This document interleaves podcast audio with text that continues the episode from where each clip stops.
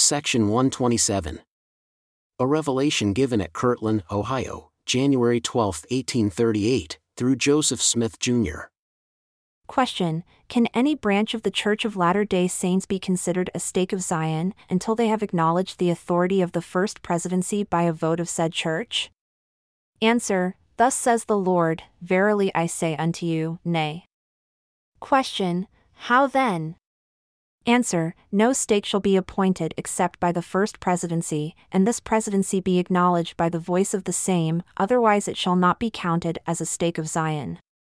And again, except it be dedicated by this presidency, it cannot be acknowledged as a stake of Zion, for unto this end have I appointed them, in laying the foundation of, and establishing, my kingdom.